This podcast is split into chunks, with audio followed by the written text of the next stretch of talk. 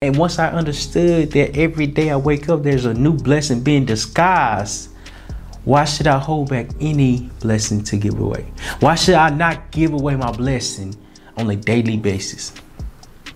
As I'm giving away my blessing on a daily basis, I began to understand this is a process and it's a process that we all have to go through in order to recognize the experiences that we have been through to become the person that's willing to accept and help others. And not only change our lives, but to change the people's lives that are around us.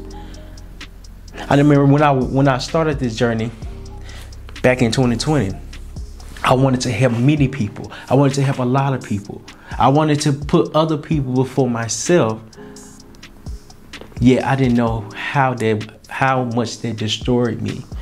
I didn't understand it destroys you when you put other people first before yourself when you don't even know who you are. I didn't even know who I was, and it really taught me in order to really bring value and bring experience and bring help and, and, and help people in their purpose is that I had to learn who I was. I had to learn what I've been through. I had to learn and understand what I've been through was a lesson to help me be prepared for what I'm going through. People don't tell you what you're going through is a teacher. Is a teacher that can help you connect with other people. And it's helping you connect with other people because now you're giving your blessing away to yourself. I began to put myself first when I asked for a divorce April 2022. I can't make change if I'm not changing myself. As I'm changing myself, this is where it begins. This is where the growth, the phase, the life, the new beginning is beginning. The new beginning has begun because I made a conscious decision to work on myself. I give my blessing away because I'm working on myself.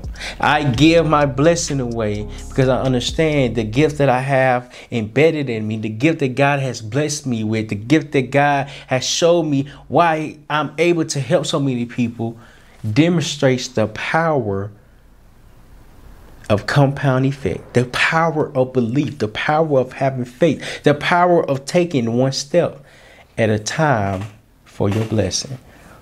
Your blessing is only with you because you are ready to accept it. Many times we need to hear things multiple times to recognize what this lesson really meant. And what it really meant, I'm actually saying, how can we understand it more? We cannot stop being curious on our journey, on our process to even understand the lessons that's here today is preparing us for what's to come in the future. And it's telling us when we are patient and kind with the journey, the journey is going to bless you in a way to where you can bless many other people. It was only a $25 gift card to me. Excuse me, because I just won it. On the other hand, it meant a lot to give it away to somebody that really needed it. I gave my blessing away saying that it's okay to bless others because I understand who I am as a person. I understand what I'm doing and why I'm doing it this way. I want to help so many people. Yet if I don't help myself first, how can I bless many?